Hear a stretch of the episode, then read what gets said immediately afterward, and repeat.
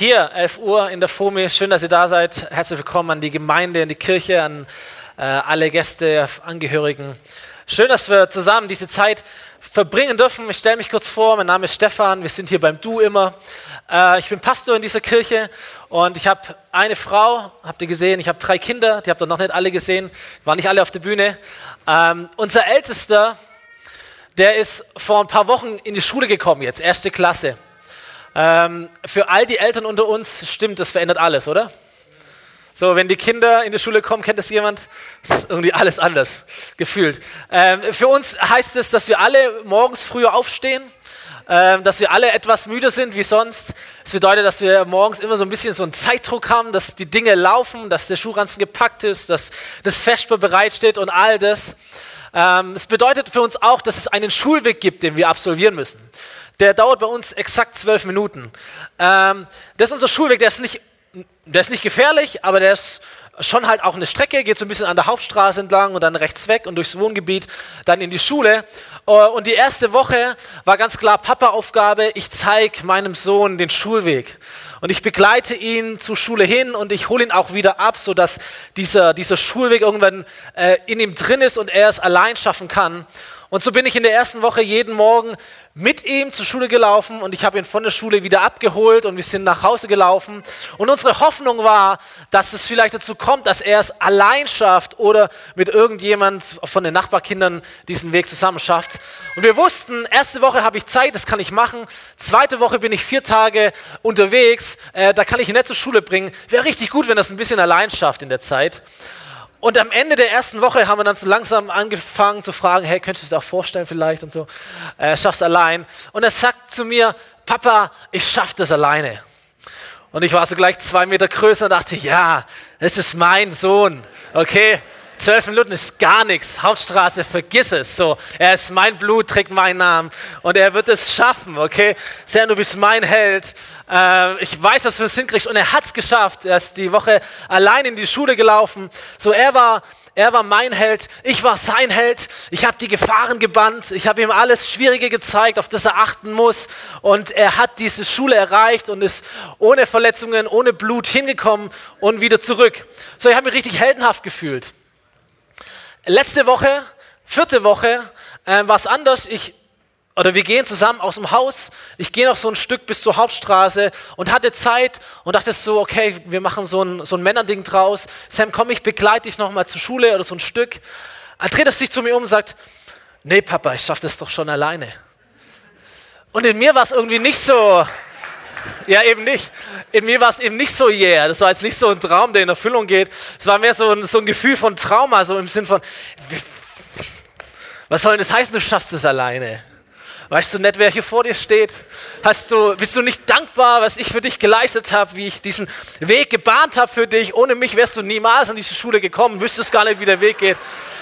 So, wie kannst du zu mir sagen, ich schaffe das alleine? Wie kannst du mir das ins Gesicht sagen? Mir ist was gestorben, was verletzt geworden.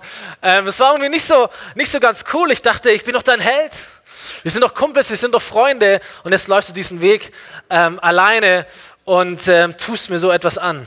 Und ich bin in der Kurve stehen geblieben äh, und er ist tatsächlich alleine gelaufen. Ganz brav an, an der rechten Seite vom Gehweg, wie ich ihm das gezeigt habe, und hat die Schule erreicht. So, ich weiß nicht, ob du das Gefühl kennst, dass du Menschen immer nur bis zu einem bestimmten Punkt begleiten kannst und dann musst du loslassen. Stimmt's? Also auf der einen Seite freuen wir uns natürlich, wenn die Kinder groß werden und selbstständiger werden, weil es bedeutet, wir haben nicht mehr so viel Arbeit oder andere Art von Arbeit, je nachdem. Es bedeutet aber auch, dass diese Selbstständigkeit dazu führt, dass dein direkter Einfluss begrenzt wird oder begrenzt ist oder an seine Grenzen kommt, die du hast. So, wenn dein Kind 12, 13, 14 ist, hast du nochmal eine Grenze, dann hat es Kontakt mit Leuten, das möchtest du gar nicht wissen, wer das ist und was die für eine Familie haben oder Geschichten haben. Dein Kind erzählt dir vielleicht auch nicht mehr alles. Dein Kind hinterfragt vielleicht auch deine Erziehung oder dein Glaube oder den Weg, den du mit ihm gegangen bist. Und du kannst die zu einem bestimmten Punkt begleiten und plötzlich merkst du, du möchtest zwar Einfluss nehmen, du kanntest aber nicht mehr so, wie es vielleicht mal war. Und das macht was mit dir, gell? Wenn ein Kind volljährig ist und sagt, ey, ich würde gern ausziehen, ist nochmal eine Grenze. Du denkst, ey, ich habe alles für dich getan, was du mich für Geld gekostet hast. Und dann verlierst du auf einmal deinen Einfluss.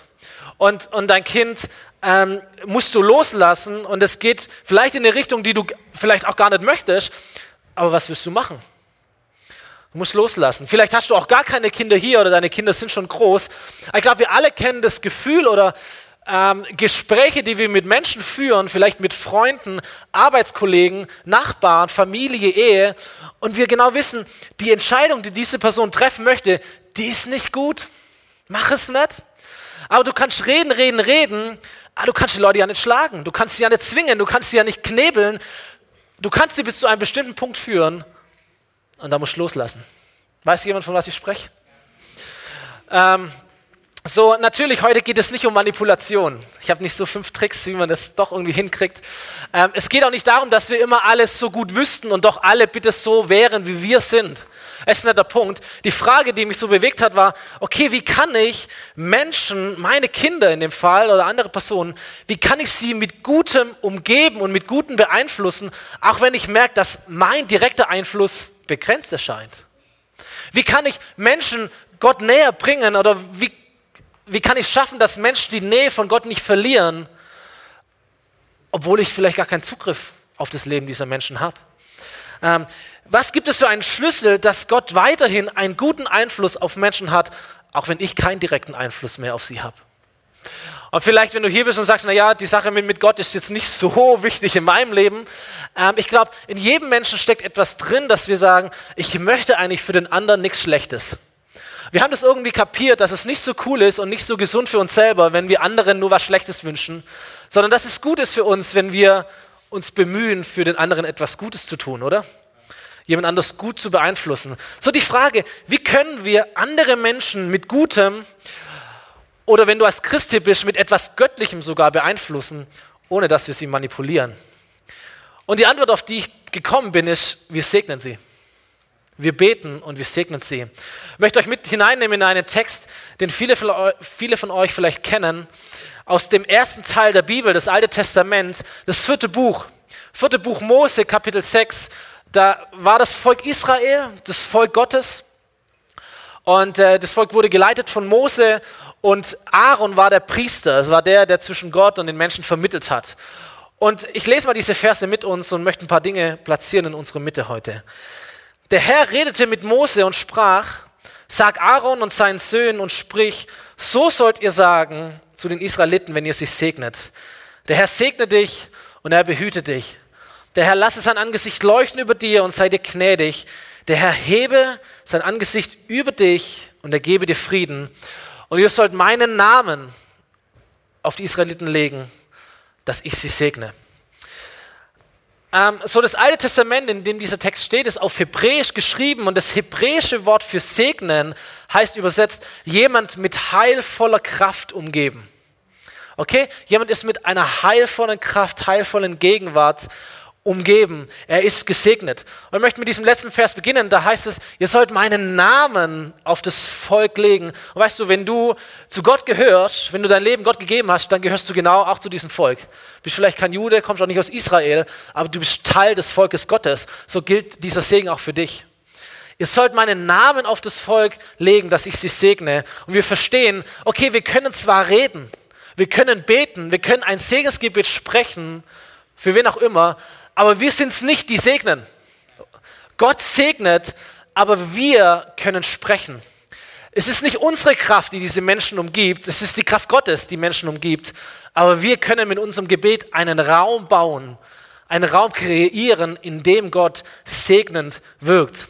Und als ich überlegt habe, was finde ich für ein Bild, um das deutlich zu machen, bin ich auf eine Sportart gestoßen. Ich weiß nicht, wer die kennt. Bubble Soccer. Hätte ihr schon mal jemand das gespielt? Kleiner Wunsch des Pastors, wenn jemand eine Lebensgruppe gründen könnte, die Bubble Soccer spielt, hätte ich furchtbar Bock, da mal dabei zu sein. Wer das nicht kennt, ich habe einen kurzen Clip dabei. Ihr werdet merken, dass es gut ist, einen Schutzraum zu haben.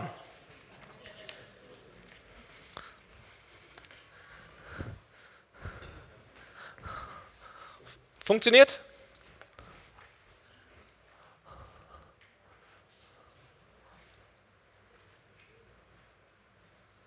Sonst könnte ich es auch vormachen, aber.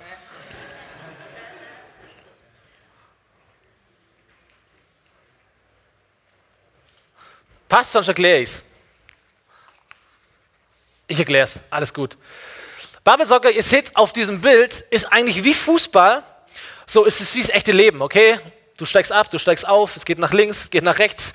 Ähm, man wankt, man kämpft gegeneinander, man wird auch mal umgestoßen, man wird auch mal gefault. Ist nicht alles fair im Leben. Das Gute bei Babelsocke ist, dass du eine Schutzblase um deinen Körper hast. Ich sehe es auf dem Bild. So, diese Schutzblase, es kann dir nichts passieren. Du kannst zwar umfallen, du kannst auch weggeboxt werden, aber es kann dir eigentlich nichts passieren. Warum? Du bist umgeben mit einer heilvollen Kraft, sage ich mal. Du bist ein Gesegneter, da ist eine Schutzblase, ein Schutzraum um dich herum. Und das ist wie das echte Leben. Es ist eigentlich wie ein Fußballspiel manchmal. Du kämpfst gegeneinander und manchmal ist es auch nicht fair. Aber wie cool wäre es, wenn du in deinem Leben einen Schutzraum hast, wo dir nichts passieren kann, wo du vielleicht umgestoßen wirst und wankst und all das, aber du kannst nicht umfallen. Und ich glaube, was wir brauchen, du und ich, und was andere Menschen brauchen, unsere Kinder, unsere Eltern, was auch immer, ist es, dass ein Schutzraum aufgepustet wird. Und dieses Bild möchte ich gern verwenden, weil ich glaube, in dem Moment, wenn wir beten, wenn wir andere Menschen segnen und wenn wir das Gute aussprechen über ihrem Leben, eigentlich pusten wir einen Schutzraum auf für diese Menschen.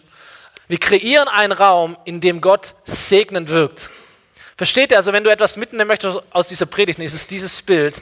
Dein Gebet, dein Segen ist wie eine Schutzblase, die du aufpustest.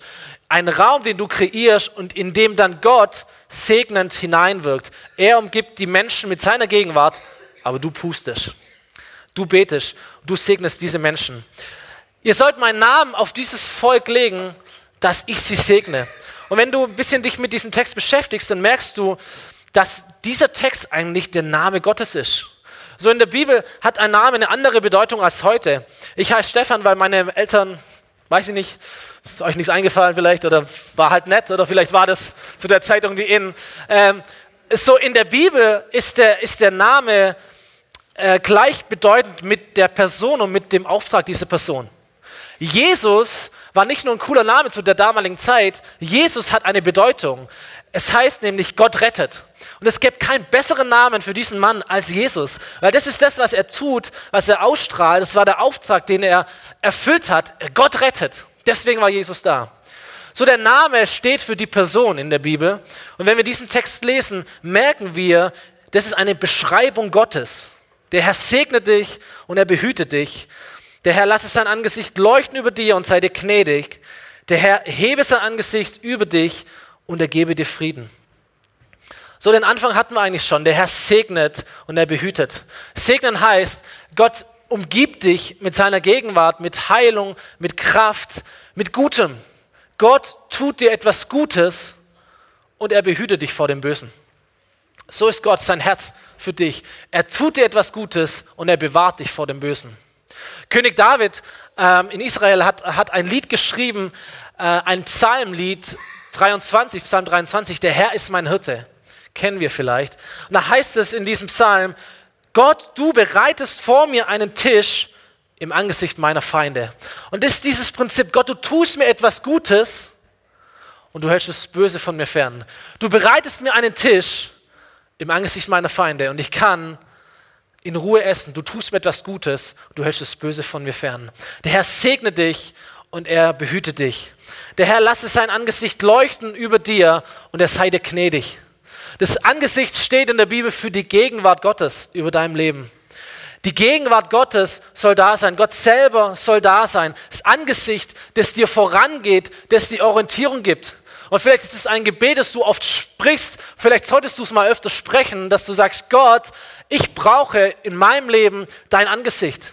Ich brauche Orientierung. Ich muss wissen, wo der Weg hinführt, den du mit mir gehen möchtest.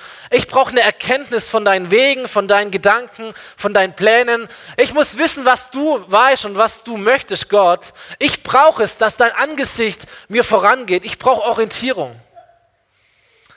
Und dieser Vers heißt, der Herr lasse sein Angesicht leuchten über dir. Der Herr lässt sein Angesicht leuchten über dir, er gibt die Orientierung. Es leuchtet sogar. Es ist nicht nur einfach da, es leuchtet. Das leuchtende Angesicht steht in der Bibel für die Freundlichkeit Gottes.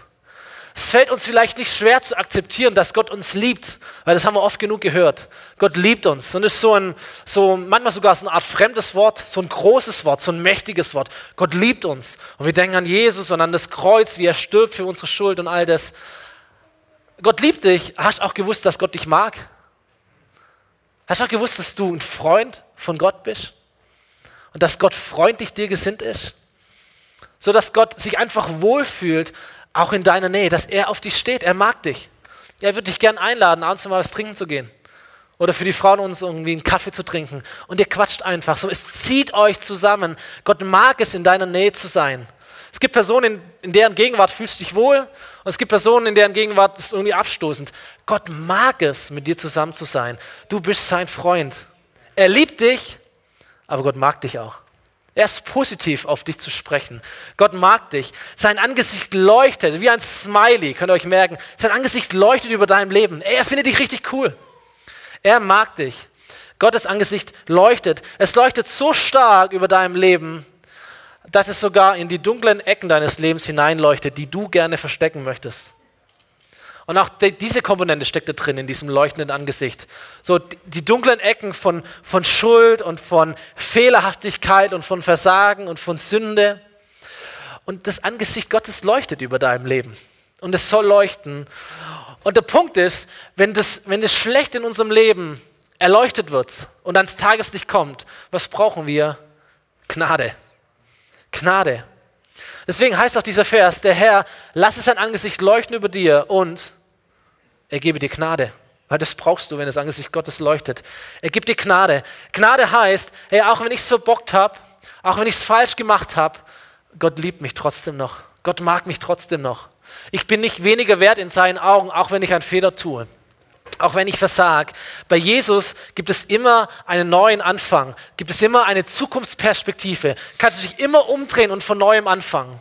So, das ist es, was Gnade mit unserem Leben macht. Wir werden im November fünf Wochen über Gnade predigen. Ihr dürft gespannt sein, das wird großartig. Aber Gnade ist so wichtig. Er lässt sein Angesicht leuchten über dir und er schenkt dir seine Gnade. Gott schenkt Orientierung Gott bahnt dir den Weg, er zeigt dir den Weg. Er ist dein Freund, er liebt dich und er mag dich. Aber selbst wenn du seinen Weg nicht gehst, den er dir zeigt, ist er beständig bereit, mit dir neu anzufangen, weil er dir gnädig ist. Der Herr lasse sein Angesicht leuchten über dir und sei dir gnädig. Und er hebe sein Angesicht über dich und er gebe dir seinen Frieden. Wieder das Angesicht Gottes, die Gegenwart Gottes. Sie ist nicht nur da und leuchtet über dir, sondern sie soll sogar bleiben auf deinem Leben. Wieder König David, äh, der hat nicht nur tolle Lieder getextet und irgendwie Goliaths kaputt gemacht, er hat auch richtig missgebaut in seinem Leben. Und die Bibelkenner unter uns, die wissen es, er hat seine Frau betrogen, ähm, hat einen anderen Mann umbringen lassen und er hat schlimme Dinge getan. Er hat richtig, richtig missgebaut. Okay, da war eine ganz, ganz große dunkle Ecke in seinem Leben. Und als das Angesicht Gottes leuchtet und als er oder als es zutage kommt, sein Fehlverhalten, da wirft er sich vor Gott auf die Erde und er bekennt seine Schuld und er schreibt ein Gedicht, ein Lied, Psalm 51 ist uns überliefert. Und in diesem Psalm sagt er zu Gott, Gott verbirg nicht dein Angesicht vor mir und nimm deinen Heiligen Geist nicht weg aus meinem Leben. So die bleibende Gegenwart Gottes ist sein guter Heiliger Geist, den er dir gesandt hat. Und wenn wir der Bibel glauben, dann verstehen wir, dass jeder Mensch, der sein Leben Gott anvertraut, das Geschenk des Heiligen Geistes bekommt. Gott selber lebt in dir. Gott selber, er wohnt in dir. Du bist seine Wohnung. Sein Heiliger Geist ist in dir drin. Gott lebt in dir. Und wenn sein Heiliger Geist in dir wohnt und sich ausbreitet, Ey, es war sehr, sehr Gutes. Da entdeckst du, es gibt eine Freude, die du sonst nirgendwo findest. Da entdeckst du einen Sinn in deinem Leben, den du sonst nirgendwo findest. Und du entdeckst und du erlebst einen Frieden, den du sonst nirgendwo findest. Deswegen heißt dieser Text, der Herr erhebe sein Angesicht über dir. Er bleibt mit deiner Gegenwart auf deinem Leben und er schenkt dir Frieden. Und wir kennen vielleicht das, das, das äh, hebräische Wort für Frieden, Shalom. Es gibt kein deutsches Wort dafür, es gibt keine deutsche Übersetzung. Es gibt 25 verschiedene Arten oder Aspekte, deutsche Worte, die versuchen, Shalom zu umschreiben, zu begreifen, aber es gibt nicht eins zu eins eine deutsche Übersetzung. Es ist ein geniales Konzept Gottes, Shalom, Frieden. Zusammengefasst würde ich es vielleicht so übersetzen, dass Shalom bedeutet, dir geht es gut, dir geht es richtig gut. In allem, was du bist und was du hast. In deinem Körper, in deiner Seele, in deinen Emotionen, in deiner Persönlichkeit, in deinem Geist, in deiner Familie, bis hin zu deinen Finanzen und was auch immer, ist der Shalom Gottes, der Friede Gottes, den die Welt nicht kennt und nicht geben kann. Also wir würden ja sagen, Frieden ist Abwesenheit von Krieg und es sollte mal in Syrien und im Irak Frieden geben und all das. Aber Frieden ist so viel mehr in uns. Shalom Gottes. Es geht dir gut, es geht dir wohl, du bist unversehrt, du bist gesund in allem, was du bist, in allem, was du hast, für was du stehst, ist der Shalom Gottes, der Friede Gottes. So, das ist der Name Gottes, den wir auf Menschen legen, wenn wir für sie beten und wenn wir sie segnen. Versteht ihr? Das ist der Name Gottes. Der Herr segnet dich und behütet dich. Es ist Gott der Vater, der etwas Gutes tut in deinem Leben und das Böse von dir fernhält. Der Herr, lasse sein Angesicht leuchten über dir und sei dir gnädig. Es ist Jesus, der Sohn Gottes, der dir Orientierung gibt, wo Gott sichtbar wird. Dein Freund der dir Gnade schenkt, damit du jederzeit wieder umkehren kannst von deinen falschen Wegen. Und Gott, der Heilige Geist, der dafür steht, dass Gott sein Angesicht über dich erhebt, seine Gegenwart in deinem Leben bleibt und er dir einen Frieden schenkt, den du sonst nirgendwo findest. Und wir legen diesen Namen auf andere Menschen, wenn wir für sie beten und wenn wir sie segnen. Also du magst vielleicht deinen direkten Einfluss nicht mehr so ausüben können auf Menschen, wie du das möchtest. Vielleicht kennen diese Menschen dich gar nicht. Aber weißt du, was du tun kannst? Du kannst den Namen Gottes auf diese Person legen und er wird sie segnen. Das ist diese Schutzblase, die wir brauchen, ihr Lieben. So, du pustest auf, du legst den Namen Gottes auf andere Menschen. So, ich sehe meine Kinder, ich sehe, wie sie aufwachsen und ich freue mich an dem guten Einfluss, den ich habe in ihrem Leben, definitiv. Aber mir wird auch sehr schnell bewusst, dieser Einfluss ist begrenzt. Und es kommt der Punkt, wo ich merke, bis hierhin habe ich dich begleitet und jetzt muss ich loslassen. Und es wird auf jeden Fall anders werden. Und ich weiß nicht, welche, welche Personen in, in deinem Herzen sind oder vielleicht auch in deinem Kopf, wo es dir ähnlich geht. Vielleicht sind es deine Kinder, wo du sagst, hey, was kann ich tun? Du kannst beten, du kannst segnen, du kannst pusten, Du kannst einen Schutzraum bilden um deine Kinder oder um deine Eltern oder um deine Arbeitskollegen oder um deine Schulkameraden oder wen auch immer, vielleicht Personen hier in der Stadt, vielleicht die ganze Stadt. Du betest für Menschen sagst, ich habe gar keinen Einfluss auf diese Stadt. Täusch dich nicht, du kannst beten. Du kannst segnen. Du kannst einen Schutzraum aufpusten, in dem Gott segnend hineinwirkt, wer auch immer sich da drin befindet. Versteht ihr das Bild? Du kannst segnen und du kannst beten. Du sagst, hey, der Herr segne dich und der behüte dich. Und der Herr lasse sein Angesicht leuchten über dir und er sei dir gnädig. Und er erhebe sein Angesicht über dir und er gebe dir seinen Frieden. Und du kreierst einen Raum für den Segen Gottes durch dein Gebet, durch dein Aussprechen. Gott, ich möchte, dass im Leben meiner Kinder oder im Leben dieser Person oder dieser Personengruppe oder meiner Lebensgruppe oder äh, Kinder, die ich leite hier in der Kirche oder was auch immer, äh, ich möchte, dass du ihnen Gutes tust und dass du das Böse von ihnen entfernt hältst. Und Jesus, ich spreche über ihrem Leben aus, dass du ihnen Orientierung gibst und dass du ihnen als Freund erscheinst. Gerade auch in den Momenten, wo sie sich verrannt haben, wo sie in eine falsche Richtung gehen, aber du bist ihn gnädig. Und Heiliger Geist, ich bete, dass du mit deiner Gegenwart über ihrem Leben bleibst und zunimmst und dass dein Friede sie ganz erfüllt. Und du kreierst einen Schutzraum, in dem Gott segnet. Das ist die Ermutigung, die ich dir geben möchte. Du legst den Namen Gottes auf Menschen und du betest für sie und du segnest sie. Du lernst vielleicht diesen Segen auswendig und du pumpst, was das Zeug hält. So, die Predigt trägt den Titel heute, komm nicht aus der Puste. Okay? Sei ermutigt, komm nicht aus der Puste. Puste, puste weiter, kreiere einen Schutzraum für andere Menschen, in dem Gott sie segnet. Ich habe mir gedacht, hey, vielleicht, vielleicht bist du und ich, vielleicht sind wir heute nur an diesem Ort versammelt, weil andere gepustet haben, was das Zeug hält für dein Leben. So, meine Eltern, mein Vater hat über Jahre, soweit ich mich erinnern kann, über Jahre diesen Segen über meinem Leben ausgesprochen, jeden Abend, als er mich ins Bett gebracht hat. Und ich habe diese Tradition übernommen, auch für meine Kinder. So, wenn ich meine Kinder ins Bett bringe, dann lege ich meine Hände auf sie und ich, ich segne sie genau mit diesem Segen. Und ich, und ich kreiere einen Schutzraum, ich puste, was das Zeug hält, weil ich weiß, jetzt habe ich einen Einfluss, aber der wird irgendwann weniger werden, der wird sich verändern. So was kann ich tun? Ich kann beten, ich kann segnen. Und vielleicht bist du nur hier, vielleicht geht es dir nur deswegen so gut, Ey, weil Leute sind, die für dich gepustet haben, die für dich gebetet haben. Vielleicht wäre dir Ernte dieses Jahr nur so gut, weil andere beten. Vielleicht kommst du durch die Schule nur deswegen so gut, weil deine Eltern beten. Vielleicht gelingt deine Arbeit nur deswegen so gut, weil da jemand pustet.